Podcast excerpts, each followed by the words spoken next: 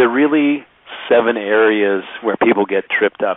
And I'll give you a quick summary overview so for the folks who are listening, they can make notes and then they can come back to these notes later on. The first one is clarity, meaning are you clear? The second one is desire. Do you really want it?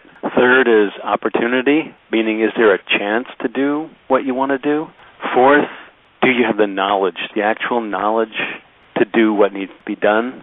Fifth, do you have the ability? Funny, we're always told that, you know, we can do anything and all we have to do is is work hard. Well, sometimes that's just not the case.